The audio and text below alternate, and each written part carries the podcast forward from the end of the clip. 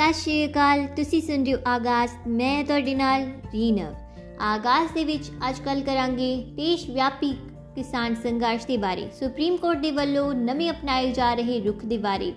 CBI ਜਾਂਚ ਦੇ ਸੰਬੰਧੀ ਸੁਪਰੀਮ ਕੋਰਟ ਦੇ ਵੱਲੋਂ ਆਏ ਬਿਆਨ ਦੇ ਬਾਰੇ, ਕਰੋਨਾ ਵੈਕਸੀਨ ਦੀ ਵੰਡ ਦੇ ਬਾਰੇ ਤੇ ਕਾਂਗਰਸ ਦੇ ਦੇਸ਼ ਦੇ ਵਿੱਚ ਕਿਰਦੇ ਹੋਏ ਡਰਾਫਟ ਦੇ ਬਾਰੇ। ਸ਼ੁਰੂਆਤ ਕਰ ਲੈਣੇ ਆ ਕਿਸਾਨ ਮੋਰਚੇ ਤੋਂ। ਕਿਸਾਨ ਮੋਰਚਾ ਪੂਰੇ ਪੰਜਾਬ ਦੇ ਵਿੱਚ ਲਗਾਤਾਰ ਇੱਕ ਭਖਤਾ ਮੁੱਦਾ ਬਣਿਆ ਹੋਇਆ ਹੈ। ਬਹੁਤ ਸਾਰੀਆਂ ਸਿਆਸੀ ਪਾਰਟੀਆਂ ਕਿਸਾਨਾਂ ਦੇ ਨਾਲ ਹਮਦਰਦੀ ਜਤਾ ਕੇ ਇਸ ਮੁੱਦੇ ਨੂੰ ਭਨਾਉਣ ਦੀ ਬਹੁਤ ਕੋਸ਼ਿਸ਼ ਕਰ ਰਹੀਆਂ ਹਨ। ਕਿਸਾਨ ਲਗਾਤਾਰ ਸਰਕਾਰ ਦੇ ਇਸ ਫੈਸਲੇ ਦਾ ਵਿਰੋਧ ਕਰਦੇ ਆ ਰਹੇ ਨੇ। ਤੇ ਪਿਛਲੇ ਦਿਨਾਂ ਦੇ ਦੌਰਾਨ ਕਿਸਾਨਾਂ ਦੇ ਵੱਲੋਂ ਕੇਂਦਰ ਸਰਕਾਰ ਨਾਲ ਕੀਤੀ ਹੋਈ ਗੱਲਬਾਤ ਵੀ ਠੱਪ ਰਹੀ ਸੀ। ਹੁਣ ਕੇਂਦਰ ਸਰਕਾਰ ਦੇ ਅੜੀਏ ਰਵੱਈਏ ਨੂੰ ਦੇਖਦੇ ਹੋਏ ਕਿਸਾਨਾਂ ਦੇ ਵੱਲੋਂ ਦਿੱਲੀ ਵੱਲ ਕੂਚ ਕਰਨ ਦਾ ਅਹਿਦ ਲਿਆ ਗਿਆ ਹੈ। 26 ਤੇ 27 ਨਵੰਬਰ ਨੂੰ ਦਿੱਲੀ ਦੇ ਵਿੱਚ ਵੱਡੇ ਵਿਰੋਧ ਪ੍ਰਦਰਸ਼ਨ ਦੀ ਤਿਆਰੀ ਹੋ ਰਹੀ ਹੈ। ਹੁਣ ਜਿਹੜੇ ਕਿਸਾਨ ਕਿਸਾਨ ਸੰਘਰਸ਼ ਕਮੇਟੀ ਹੈ, ਉਸਨੇ ਇੱਕ ਤਾਲਮੇਲ ਜਿਹੜੀ ਕਮੇਟੀ ਹੈ, ਉਹ ਬਣਾਉਣ ਦਾ ਅਹਿਦ ਕੀਤਾ ਹੋਇਆ ਹੈ। ਇਸ ਦੇ ਵਿੱਚ ਬਹੁਤ ਨਾਮੀ ਗ੍ਰਾਮੀ ਕਿਸਾਨ ਆਗੂਆਂ ਨੂੰ ਸ਼ਾਮਿਲ ਕੀਤਾ ਗਿਆ ਹੈ। ਸਪਸ਼ਟ ਹੈ ਕਿ ਕਿਸਾਨ ਕਿਸੇ ਵੀ ਤਰੀਕੇ ਦੇ ਨਾਲ ਕਿਸਾਨ ਵਿਰੋਧੀ ਕਾਨੂੰਨਾਂ ਨੂੰ ਮੰਨਣ ਦੇ ਲਈ ਤਿਆਰ ਨਹੀਂ। ਪਰ ਇਸ ਸਭ ਦੇ ਵਿੱਚ, ਪੰਜਾਬ ਦੇ ਵਿੱਚ ਹੁਣ ਵੀ ਮਾਲ ਗੱਡੀਆਂ ਦੀ ਆਵਾਜਾਈ ਦੇ ਉੱਤੇ ਰੋਕ ਬਰਕਰਾਰ ਹੈ। ਕਿਉਂਕਿ ਪਿਛਲੇ ਸਮੇਂ ਦੇ ਦੌਰਾਨ ਕਿਸਾਨਾਂ ਦੇ ਵੱਲੋਂ ਮਾਲ ਗੱਡੀਆਂ ਦੇ ਨਾਲ-ਨਾਲ ਪੈਸੇਂਜਰ ਗੱਡੀਆਂ ਚਲਾਉਣ ਉੱਤੇ ਕੋਰੀ ਨਾ ਕਰ ਦਿੱਤੀ ਗਈ ਸੀ। ਪਰ ਪੰਜਾਬ ਦੇ ਲਗਾਤਾਰ ਹੋ ਰਹੇ ਨੁਕਸਾਨ ਨੂੰ ਵੇਖਦੇ ਹੋਏ ਹੁਣ ਕੈਪਟਨ ਅਮਰਿੰਦਰ ਸਿੰਘ ਦੇ ਵੱਲੋਂ ਮੋਦੀ ਦੇ ਨਾਲ ਮੁਲਾਕਾਤ ਕਰਨ ਦੀ ਪੈਰਵੀ ਕੀਤੀ ਜਾ ਰਹੀ ਹੈ। ਉਹਨਾਂ ਦਾ ਕਹਿਣਾ ਹੈ ਕਿ ਉਹ ਪ੍ਰਧਾਨ ਮੰਤਰੀ ਮੋਦੀ ਦੇ ਨਾਲ ਛੇਤੀ ਹੀ ਮੁਲਾਕਾਤ ਕਰਨਗੇ ਅਤੇ ਉਹਨਾਂ ਨੂੰ ਇਹ ਕਹਿਣਗੇ ਕਿ ਕੇਂਦਰ ਸਰਕਾਰ ਦੇ ਵੱਲੋਂ ਜਲਦੀ ਹੀ ਮਾਲ ਗੱਡੀਆਂ ਚਲਾਈਆਂ ਜਾਣੀਆਂ ਚਾਹੀਦੀਆਂ ਨੇ ਕਿਉਂਕਿ ਪੰਜਾਬ ਦਾ ਬਹੁਤ ਸਾਰਾ ਨੁਕਸਾਨ ਹੋ ਰਿਹਾ ਹੈ। ਪਰ ਸਾਨੂੰ ਨਹੀਂ ਲੱਗਦਾ ਕਿ ਇਹ ਸੰਘਰਸ਼ ਇੰਨੀ ਛੇਤੀ ਖਤਮ ਹੋਣ ਵਾਲਾ ਹੈ। ਕਿਉਂਕਿ ਰੇਲਵੇ ਦੇ ਵੱਲੋਂ ਪਿਛਲੇ ਸਮੇਂ ਦੇ ਦੌਰਾਨ ਉਮੀਦ ਜਤਾਈ ਜਾ ਰਹੀ ਸੀ ਕਿ ਸ਼ਾਇਦ ਜਿਹੜੀਆਂ ਟ੍ਰੇਨਾਂ ਨੇ ਉਹ ਚੱਲ ਪੈਣ। ਪਰ ਹੁਣ ਰੇਲਵੇ ਵੱਲੋਂ ਵੀ ਜਿਹੜੀ ਆਪਣੀ ਪੁਰਾਣੀ ਆਰਡਰ ਰਹੇ ਹੋਏ ਨੇ, ਜਿਹੜੇ ਪੁਰਾਣੀ ਰੈਕ ਫਸੀ ਹੋਈ ਸੀ, ਉਹਨਾਂ ਨੂੰ ਕਲੀਅਰ ਕੀਤਾ ਜਾ ਰਿਹਾ ਹੈ। ਸੜਕ ਆਵਾਜਾਈ ਦੇ ਰਾਹੀਂ ਜਿਹੜੇ ਪੁਰਾਣੇ ਆਰਡਰ ਨੇ, ਉਹਨਾਂ ਨੂੰ ਪਹੁੰਚਾਇਆ ਜਾ ਰਿਹਾ ਹੈ ਤੇ ਨਵੇਂ ਆਰਡਰ ਲੈਣ ਤੋਂ ਤਾਂ ਪਹਿਲਾਂ ਹੀ ਮਨਾ ਕੀਤਾ ਜਾ ਚੁੱਕਿਆ ਹੈ। ਸਪਸ਼ਟ ਹੈ ਕਿ ਹੁਣ ਇਹ ਸੰਘਰਸ਼ ਹੋਰ ਵੀ ਜ਼ਿਆਦਾ ਮਗਨ ਵਾਲਾ ਹੈ। ਉਧਰ ਦੱਸਦੀ ਹੈ ਕਿ ਸੁਪਰੀਮ ਕੋਰਟ ਦੇ ਵੱਲੋਂ ਪਹਿਲਾਂ ਖੇਤੀ ਕਾਨੂੰਨਾਂ ਦੇ ਖਿਲਾਫ ਪਾਈ ਗਈ ਜਿਹੜੀ ਜਨਹਿਤ ਪਟੀਸ਼ਨ ਹੈ, ਉਹਨੂੰ ਪਹਿਲਾਂ ਰੱਦ ਕਰ ਦਿੱਤਾ ਗਿਆ ਸੀ, ਪਰ ਹੁਣ ਬਹਾਲ ਕੀਤਾ ਗਿਆ ਹੈ। ਜਿਹੜਾ ਇਹ ਬੈਂਚ ਹੈ ਇਸ ਨੇ 2 ਹਫ਼ਤਿਆਂ ਦੇ ਮਗਰੋਂ ਇਸ ਦੇ ਉੱਤੇ ਵਿਚਾਰ ਕਰਨ ਦਾ ਭਰੋਸਾ ਦਿੱਤਾ ਹੈ।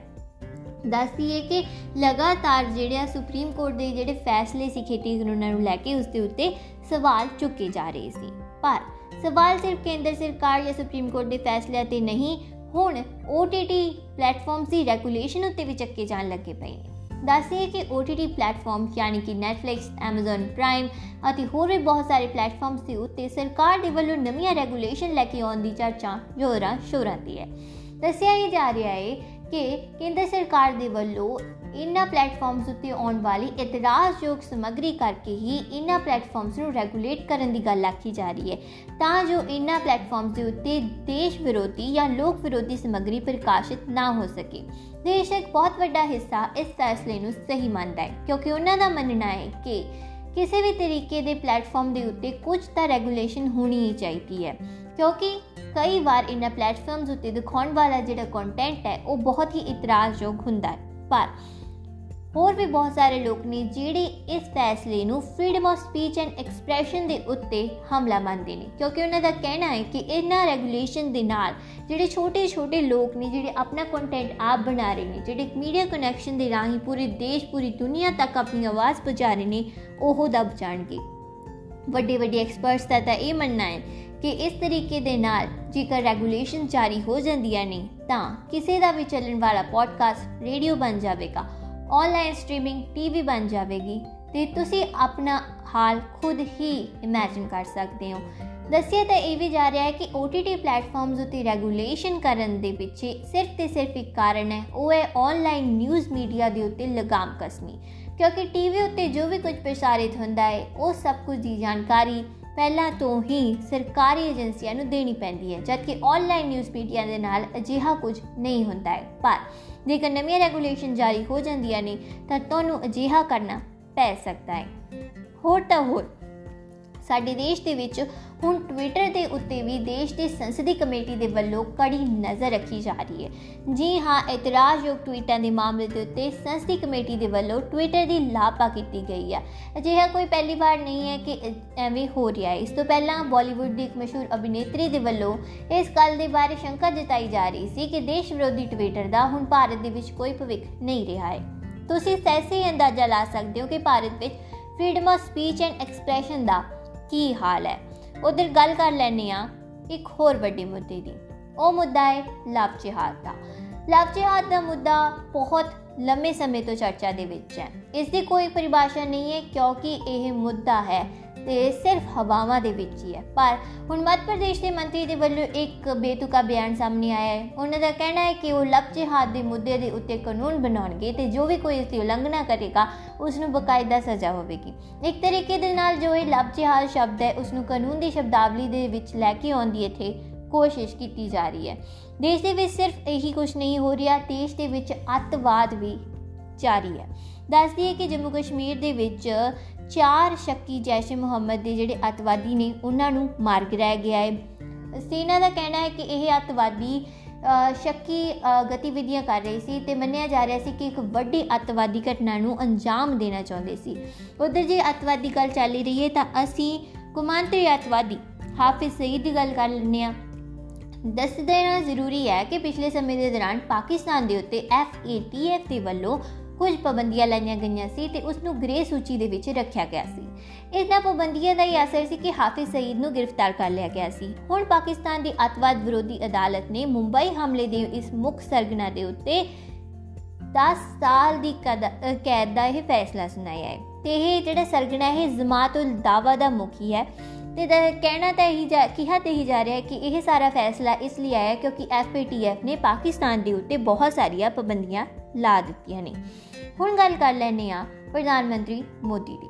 ਪ੍ਰਧਾਨ ਮੰਤਰੀ ਮੋਦੀ ਪਿਛਲੇ ਦਿਨਾਂ ਦੇ ਦੌਰਾਨ ਖੂਬ ਚਰਚਾ ਵਿੱਚ ਰਹੇ ਕਿਉਂਕਿ ਪ੍ਰੈਜ਼ੀਡੈਂਟ ਇਲੈਕਟ ਜੋ ਬਾਈਡਨ ਦੇ ਨਾਲ ਉਹਨਾਂ ਨੇ ਫੋਨ ਉੱਤੇ ਗੱਲਬਾਤ ਕੀਤੀ। ਪ੍ਰਧਾਨ ਮੰਤਰੀ ਮੋਦੀ ਦਾ ਜਿਹੜਾ ਇਹ ਮੂਵ ਹੈ ਬਹੁਤ ਲੋਕਾਂ ਦੇ ਦੁਆਰਾ ਇਸ ਦਾ, ਇਸ ਦੀ ਕੋਈ ਵੀ ਉਪੇਖਿਆ ਨਹੀਂ ਸੀ। ਕਿਉਂਕਿ ਪ੍ਰਧਾਨ ਮੰਤਰੀ ਮੋਦੀ ਤੇ ਮੌਜੂਦਾ ਪ੍ਰੈਜ਼ੀਡੈਂਟ ਟਰੰਪ ਦੀ ਦੋਸਤੀ ਦਾ ਸਭ ਨੂੰ ਪਤਾ ਹੈ। ਪ੍ਰੈਜ਼ੀਡੈਂਟ ਟਰੰਪ ਦੇ ਲਈ ਤਾਂ ਪ੍ਰਧਾਨ ਮੰਤਰੀ ਮੋਦੀ ਨੇ ਇੱਕ ਵਾਰ ਪ੍ਰਚਾਰ ਤੱਕ ਕੀਤਾ ਸੀ। ਪਰ ਹੁਣ ਪ੍ਰਧਾਨ ਮੰਤਰੀ ਮੋਦੀ ਅਤੇ ਭਾਰਤ ਸਰਕਾਰ ਦਾ ਇਹ ਰਵੱਈਆ ਦੱਸ ਰਿਹਾ ਹੈ ਕਿ ਟਰੰਪ ਤੇ ਮੋਦੀ ਦੇ ਵਿਚਕਾਰ ਹੁਣ ਸਭ ਅੱਛਾ ਨਹੀਂ ਰਿਹਾ। ਹੁਣ ਗੱਲ ਕਰ ਲੈਂਦੇ ਆ ਕਾਂਗਰਸ ਦੇ ਗਿਰਦੇ ਹੋਏ ਗ੍ਰਾਫ ਦੀ। ਇਸ ਐਪੀਸੋਡ ਦੀ ਸ਼ੁਰੂਆਤ ਦੇ ਵਿੱਚ ਅਸੀਂ ਇਹ ਦੱਸਿਆ ਕਿ ਦੇਸ਼ ਦੇ ਵਿੱਚ ਕਾਂਗਰਸ ਦੇ ਜਿਹੜੇ ਮੁਖੀ ਨੇ ਰਾਹੁਲ ਗਾਂਧੀ, ਇਹਨਾਂ ਦੀ ਯੋਗਤਾ ਦੇ ਉੱਤੇ ਲਗਾਤਾਰ ਸਵਾਲ ਉਠਾਈ ਜਾ ਰਹੇ ਨੇ। ਇਸ ਕਰਕੇ ਹੀ ਉਹਨਾਂ ਨੇ ਆਪਣੇ ਉੱਤੇ ਹੋ ਰਹੇ ਹਮਲਿਆਂ ਦੇ ਜਵਾਬ ਦੇ ਵਿੱਚ ਦੇਸ਼ ਦੀ ਆਰਥਿਕ ਹਾਲਤ ਦੀ ਗੱਲ ਕੀਤੀ। ਪਰ ਇਸ ਦੇ ਵਿੱਚ ਕੋਈ ਦੋ ਰਾਏ ਨਹੀਂ ਹੈ ਕਿ ਕਾਂਗਰਸ ਦੀ ਜਿਹੜੀ ਹਾਲਤ ਹੈ, ਕਾਂਗਰਸ ਦਾ ਜਿਹੜਾ ਗ੍ਰਾਫ ਹੈ, ਲਗਾਤਾਰ ਗਿਰਦਾ ਹੀ ਜਾ ਰਿਹਾ ਹੈ। ਇਸ ਦੇ ਨਾਲ ਦੇਸ਼ ਦੇ ਉੱਤੇ ਇਸ ਗੱਲ ਦਾ ਪ੍ਰਭਾਵ ਪੈ ਰਿਹਾ ਹੈ ਕਿ ਦੇਸ਼ ਦੇ ਵਿੱਚ ਹੁਣ ਇੱਕ ਤਕੜਾ ਵਿਰੋਧੀ ਧਿਰ ਹੀ ਨਹੀਂ ਰਿਹਾ। ਤੇ ਤੁਹਾਨੂੰ ਸਭ ਨੂੰ ਪਤਾ ਹੈ ਕਿ ਡੈਮੋਕ੍ਰੇਸੀ ਦੇ ਵਿੱਚ ਇੱਕ ਤਕੜਾ ਵਿਰੋਧੀ ਧਿਰ ਨਾ ਹੋਣ ਦਾ ਮਤਲਬ ਹੈ ਕਿ ਜਿਹੜੇ ਸੱਤਾ ਦੇ ਵਿੱਚ ਲੋਕ ਨੇ, ਉਹਨਾਂ ਦੇ ਉੱਤੇ ਕੋਈ ਵੀ ਲਗਾਮ ਨਾ ਰਹਿਣਾ। ਇਸ ਦਾ ਖਾਮਿਆਜ਼ਾ ਪੂਰੇ ਦੇਸ਼ ਨੂੰ ਭੁਗਤਣਾ ਪੈ ਰਿਹਾ ਹੈ। ਹਾਲਾਤ ਤਾਂ ਹੁਣ ਇਹ ਨੇ ਕਿ ਕਾਂਗਰਸ ਦੀ ਬਿਹਾਰ ਵਿੱਚ ਹਾਰ ਤੋਂ ਬਾਅਦ ਜਿਹੜੇ ਕਾਂਗਰਸ ਦੇ ਵੱਡੇ ਵੱਡੇ ਨੇਤਾ ਨੇ, ਜਿਵੇਂ ਕਿ ਕਪਿਲ ਸਿੱਬਲ ਹੋ ਗਏ ਚਿੰਦਰਬਰਮ ਹੋ ਗਏ, ਇਹ ਸਭ ਇਹ ਕਹਿ ਰਹੇ ਨੇ ਕਿ ਕਾਂਗਰਸ ਦੀ ਬੁਨਿਆਦ ਹੁਣ ਢਿੱਲੀ ਪੈ ਗਈ ਹੈ ਤੇ ਕਾਂਗਰਸ ਹੁਣ ਲੋਕਾਂ ਦੇ ਲਈ ਬਦਲ ਨਹੀਂ ਰਹੀ। ਇਹ ਦੇਸ਼ ਦੇ ਵਿੱਚ ਇੱਕ ਵਿਰੋਧੀ ਤੇ ਨਾ ਹੋਣ ਵਾਂਗੂ ਹੋ ਰਿਹਾ ਹੈ। ਉਧਰ ਗੱਲ ਕਰ ਲੈਨੇ ਆ ਫੈਡਰਲਿਜ਼ਮ ਦੇ ਮੁੱਦੇ ਦੀ। ਫੈਡਰਲਿਜ਼ਮ ਦਾ ਮੁੱਦਾ ਪਿਛਲੇ ਸਮੇਂ ਦੇ ਦੌਰਾਨ ਬਹੁਤ ਵੱਡੇ ਪੱਧਰ ਤੇ ਚੱਕਿਆ ਗਿਆ, ਕਿਉਂਕਿ ਫੈਡਰਲਿਜ਼ਮ ਇੱਕ ਅਜਿਹਾ ਮੁੱਦਾ ਹੈ ਜਿਸ ਦੇ ਉੱਤੇ ਖੇਤੀ ਕਾਨੂੰਨ ਟਿਕੇ ਹੋਏ ਨੇ। ਖੇਤੀ ਕਾਨੂੰਨਾਂ ਦੇ ਹੱਕ ਵਿੱਚ ਖੜਨ ਵਾਲੇ ਲੋਕਾਂ ਦਾ ਕਹਿਣਾ ਹੈ ਕਿ ਖੇਤੀ ਕਾਨੂੰਨ ਬਿਲਕੁਲ ਜਾਇਜ਼ ਨਹੀਂ ਜਦ ਕਿ ਖੇਤੀ ਕਾਨੂੰਨਾਂ ਦਾ ਵਿਰੋਧ ਕਰਨ ਵਾਲੇ ਕਹਿੰਦੇ ਨੇ ਕਿ ਫੈਡਰਲਿਜ਼ਮ ਦੇ ਵਿਰੋਧੀ ਨੇ, ਕਿਉਂਕਿ ਫੈਡਰਲਿਜ਼ਮ ਦੇ ਢਾਂਚੇ ਦੇ ਮੁਤਾਬਿਕ ਖੇਤੀ ਉੱਤੇ ਕਾਨੂੰਨ ਬਣਾਉਣ ਦਾ ਅਧਿਕਾਰ ਸਿਰਫ ਤੇ ਸਿਰਫ ਰਾਜਾਂ ਦੇ ਕੋਲ ਹੈ ਜਦ ਕਿ ਕੇਂਦਰ ਸਰਕਾਰ ਨੇ ਖੇਤੀ ਉੱਤੇ ਕਾਨੂੰਨ ਬਣਾ ਕੇ ਇਸ ਇਸ ਜਿਹੜਾ ਅਧਿਕਾਰ ਹੈ ਜਾਂ ਫਿਰ ਫੈਡਰਲਿਜ਼ਮ ਦੀ ਉਲੰਘਣਾ ਕੀਤੀ ਹੈ। ਹੁਣ ਸੁਪਰੀਮ ਕੋਰਟ ਦੇ ਵੱਲੋਂ ਇੱਕ ਅਜਿਹਾ ਫੈਸਲਾ ਆਇਆ ਜਿਸ ਦੇ ਨਾਲ ਫੈਡਰਲਿਜ਼ਮ ਦੀ ਪੈਰਵੀ ਹੁੰਦੀ ਹੈ। ਉਹਨਾਂ ਨੇ ਕਿਹਾ ਹੈ ਕਿ ਸੀਬੀਆਈ ਜਾਂਚ ਦੇ ਲਈ ਸੂਬਾ ਸਰਕਾਰਾਂ ਦੀ ਸਹਿਮਤੀ ਜ਼ਰੂਰੀ ਹੈ। ਇੱਕ ਤਰੀਕੇ ਦੇ ਨਾਲ ਪੰਜਾਬ ਅਤੇ ਹੋਰ ਕਈ ਸੂਬਿਆਂ ਦੇ ਵੱਲੋਂ ਪਹਿਲਾਂ ਵੀ ਜਿਹੜਾ ਇਹ ਫੈਸਲਾ ਲਿਆ ਗਿਆ ਸੀ, ਸੀਬੀਆਈ ਕੋਲੋਂ ਆਮ ਸਹਿਮਤੀ ਵਾਪਸ ਲੈਣ ਦਾ ਇੱਕ ਤਰੀਕੇ ਨਾਲ ਇਸ ਫੈਸਲੇ ਦੀ ਪੈਰਵੀ ਹੋਈ ਹੈ। ਹੁਣ ਗੱਲ ਕਰ ਲੈਨੇ ਆ ਆਕਸਫੋਰਡ ਦੀ ਵੈਕਸੀਨ ਦੀ ਵਾਰੀ। ਆਕਸਫੋਰਡ ਯੂਨੀਵਰਸਿਟੀ ਦੀ ਕਰੋਨਾ ਵੈਕਸੀਨ ਬਜ਼ੁਰਗਾਂ ਉੱਤੇ ਕਾਰਗਰ ਹੈ। ਇਸ ਖਬਰ ਦੇ ਨਾਲ ਬਹੁਤ ਵੱਡੇ ਪੱਧਰ ਤੇ ਲੋਕਾਂ ਨੂੰ ਸਕੂਨ ਜ਼ਰੂਰ ਮਿਲਿਆ ਉਧਰ ਦੱਸਦੀ ਹੈ ਕਿ ਭਾਰਤ ਦੇ ਕਈ ਹਿੱਸਿਆਂ ਦੇ ਵਿੱਚ ਦੁਬਾਰਾ ਤੋਂ ਕਰੋਨਾ ਕਹਿਰ ਮਚਾ ਰਿਹਾ ਹੈ। ਦਿੱਲੀ ਦੇ ਵਿੱਚ ਲਗਾਤਾਰ ਕਰੋਨਾ ਦੇ ਕੇਸ ਵਧ ਰਹੇ ਨੇ ਤੇ ਪਹਿਲਾਂ 200 ਲੋਕਾਂ ਦੀ ਇਜਾਜ਼ਤ ਦੇਣ ਵਾਲੀ ਦਿੱਲੀ ਸਰਕਾਰ ਹੁਣ ਵਿਆਹਾਂ ਦੇ ਵਿੱਚ ਸਿਰਫ 50 ਲੋਕਾਂ ਦੀ ਹੀ ਇਜਾਜ਼ਤ ਦੇ ਰਹੀ ਹੈ। ਦਿੱਲੀ ਹਾਈ ਕੋਰਟ ਦੇ ਵੱਲੋਂ ਵੀ ਪਿਛਲੇ ਸਮੇਂ ਕੇਜਰੀਵਾਲ ਸਰਕਾਰ ਦੀ ਆਪਣੀ ਇਸ ਪਹੁੰਚ ਦੇ ਕਰਕੇ ਬਹੁਤ ਵੱਡੇ ਪੱਧਰ ਤੇ ਨਿੰਦਾ ਕੀਤੀ ਗਈ ਸੀ ਝਾੜ ਚੰਮ ਕੀਤੀ ਗਈ ਸੀ। ਉਹਦੇ ਦੱਸਦੀ ਹੈ ਕਿ ਪਿਛਲੇ ਸਮੇਂ ਦੇ ਦੌਰਾਨ ਵੈਕਸੀਨ ਕਿਸ ਨੂੰ ਪਹਿਲਾਂ ਮਿਲੇਗੀ, ਇਸ ਗੱਲ ਦੇ ਉੱਤੇ ਵੀ ਬਹੁਤ ਵਿਚਾਰ ਚਰਚਾ ਹੋ ਰਹੀ ਸੀ ਅਤੇ ਹੁਣ ਇਸ ਦੇ ਉੱਤੇ ਕੇਂਦਰੀ ਸਿਹਤ ਮੰਤਰੀ ਹਰਸ਼ਵਰਧਨ ਦੇ ਵੱਲੋਂ ਇੱਕ ਬਿਆਨ ਸਾਹਮਣੇ ਆਇਆ ਉਹਨਾਂ ਦਾ ਕਹਿਣਾ ਹੈ ਕਿ ਸਭ ਤੋਂ ਪਹਿਲਾਂ ਵੈਕਸੀਨ ਸਿਹਤ ਕਾਮਿਆਂ ਤੇ ਬਜ਼ੁਰਗਾਂ ਨੂੰ ਹੀ ਮਿਲੇਗੀ। ਤਾਂ ਇਹ ਸੀ ਸਾਡਾ ਅੱਜ ਦਾ ਐਪੀਸੋਡ ਤੁਹਾਨੂੰ ਸਾਡਾ ਅੱਜ ਦਾ ਐਪੀਸੋਡ ਕਿਵੇਂ ਲੱਗਿਆ? ਸਾਨੂੰ ਵੌਇਸ ਮੈਸੇਜ ਕਰਕੇ ਜ਼ਰੂਰ ਦੱਸਿਓ। ਧੰਨਵਾਦ।